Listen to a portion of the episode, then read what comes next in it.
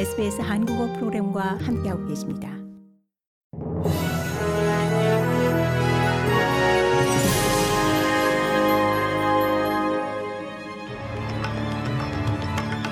(2023년 1월 30일) 월요일 오전에 SBS 한국어 간추린 주요 뉴스입니다.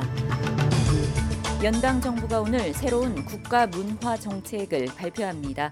국가 문화 정책은 문화적 다양성을 반영하고 호주 원주민의 스토리를 인정, 존중함과 동시에 예술가 및 예술단체 지원, 호주 콘텐츠 노출 기회 확대 등을 위해 고안됐습니다. 크리에이티브 오스트레일리아라는 예술 투자 및 자문 기구를 신설하고 향후 4년 동안 이 기구에 2억 달러를 투입하는 내용이 핵심을 이룰 것으로 보입니다. 또한 넷플릭스와 같은 다국적 스트리밍 서비스 업체들이 호주에 제공하는 서비스 콘텐츠의 일정 퍼센티지를 호주 제작물로 채워야 하는 이른바 콘텐츠 쿼터제가 포함될 것으로 정해졌습니다. 호주 연방경찰이 자녀들의 모바일 기기의 개인정보 보안 설정을 업데이트할 것을 부모들에게 촉구하고 있습니다. 연방경찰 부청장 대행은 개학을 맞아 자녀들의 온라인 활동 및 노출과 관련해 보안 및 개인정보 보호 설정 등 필요한 조치를 부모가 반드시 취할 것을 당부했습니다. 재키 램비 상원의원은 아동 성범죄자들이 소셜 미디어에 올라오는 아이들의 사진이나 영상을 악용할 수 있다고 경고했습니다. 서호주주에서 방사성 물질이 담긴 소형 캡슐이 리오틴토의 한 광산에서 퍼스로 운송하던 과정에서 사라져 당국이 약 1,400km 운송 경로를 샅샅이 뒤지고 있습니다.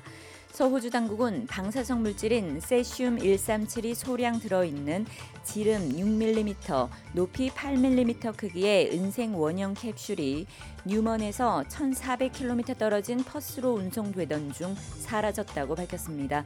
보건 당국은 이 캡슐에 가까이 있거나 이를 만진 주민이 방사성 물질에 노출될 위험을 우려하고 있습니다.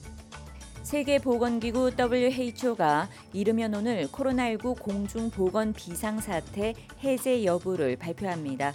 만약 해제 결정이 내려지면 사실상 코로나19 대유행의 끝을 의미하는 것으로 세계 각국의 방역 정책에도 영향을 줄 것으로 보입니다. 한일 외교 당국이 오늘 국장급 협의를 열어 일제 강제 동원 피해자 해법을 논의합니다. 한국 정부가 제3자 변제 방식을 해법안으로 내놓은 만큼 일본 측이 사죄와 전범 기업의 배상 참여와 관련해 얼마나 성의 있는 호응 조치를 내놓을지 관심이 쏠리고 있습니다. 백신 미접종으로 호주에서 추방되는 수모에 아버지의 친러시아 유튜버 동영상 출연 등의 구설수로 마음고생을 겪으며 절치부심했던 노박 조코비치가 호주 오픈 10회 메이저 대회 통산 22회 우승의 금자탑을 쌓았습니다.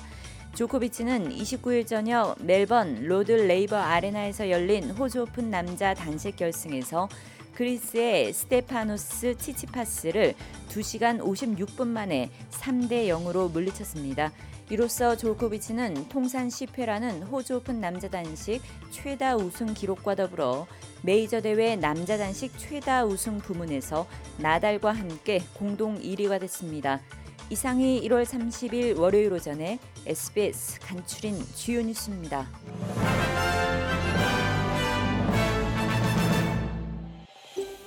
더 많은 이야기가 궁금하신가요?